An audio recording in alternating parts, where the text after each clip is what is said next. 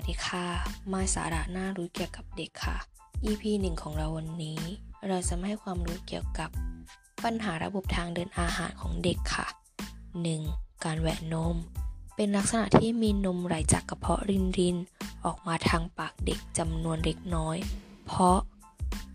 หูรูดบริเวณปากกระเพาะไม่กระชับแน่น เมื่อดูดนมมากก็จะไหลเหือออกมา เมื่อโตขึ้นจะหายไปเอง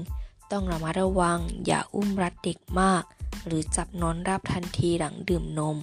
ก็จะทำให้แหวะนมได้เหมือนกันค่ะ อาการการแหวะนม พบเสมอในเด็ก 1-2 เดือนค่ะ 2. การอาเจียนจะมีลักษณะที่นมหรืออาหารพุ่งออกมาจากทางปาก แรงกว่าการแหวะนม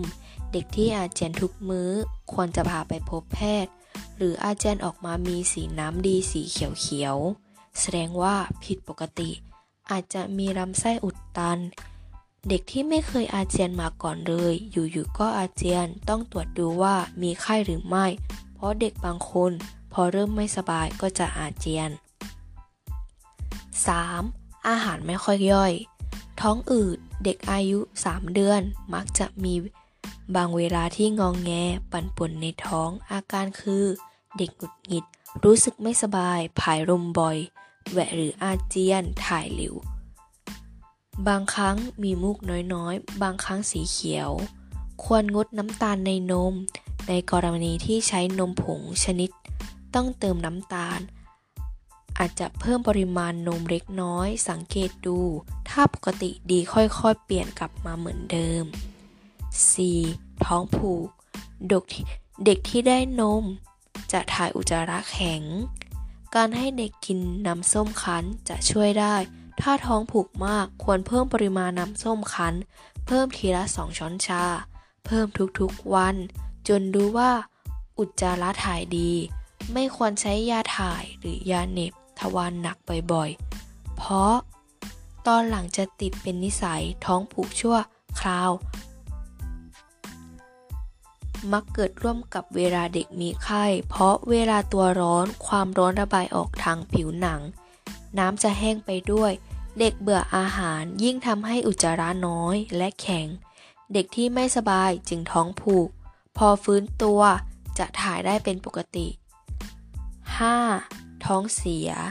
ท้องเดินลำไส้ของเด็กทารกจะไวมากต่อการติดเชื้อโรคในระยะ 1-2 ปีแรก ดังนั้นจึงต้องเน้นเรื่องความสะอาดมากๆ ในฤดูหนาวจะมีโรคท้อง เดินจากเชื้อไวรัสส่วนมาก ไม่รุนแรงอะไรนัก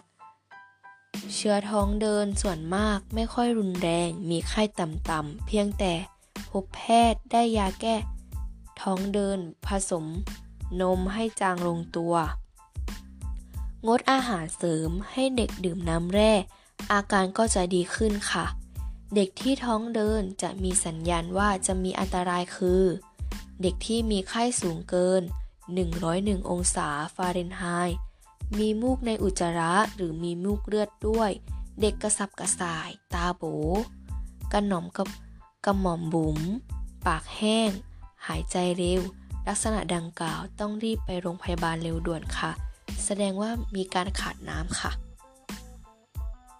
ขอบคุณค่ะ สาระสาระความรู้ของเราวันนี้ได้จบลงเพียงเท่านี้ค่ะ